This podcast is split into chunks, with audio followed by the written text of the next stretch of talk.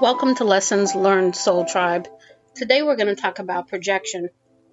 So, projection normally occurs when you are triggered and you're not aware that you're triggered. And so you're in a situation, somebody triggers you, and then you turn around and project all of the feelings that are coming up in you onto that other person a lot of times these triggers are pretty intense and they are again tied back to uh, traumatic situations where your ego has put in a protective measure or defensive mechanism around you on a particular um, situation or a particular feeling.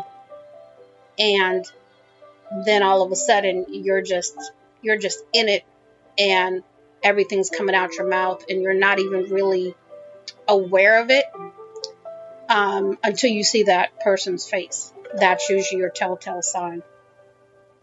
Um, when the ego kicks in um, in such a strong way that you're projecting these emotions um, onto another person, it's because these emotions are pretty intense for you, and you you know may not even know how to deal with them. So that's where the projection comes from. Um, these could be feelings of guilt, shame, uh, betrayal, abandonment, not feeling safe. Um, they could be feeling like you need to control things, being right all the time. There's so many different things that the ego um, will bring up for you um, when you get triggered. All you can do when this happens is use your awareness and try to stop yourself um, in, a, in the track of doing it the more you practice the awareness, the more you practice, you know, understanding where things are coming from, the easier it will become to actually work through these things and begin to heal them. So I encourage you when this happens to be kind to yourself. Also, when you have these thoughts, these feelings, you know, recognize them. Be like, you know, hey, okay, I see you. I, you know, I got you. Okay, I understand where this is coming from.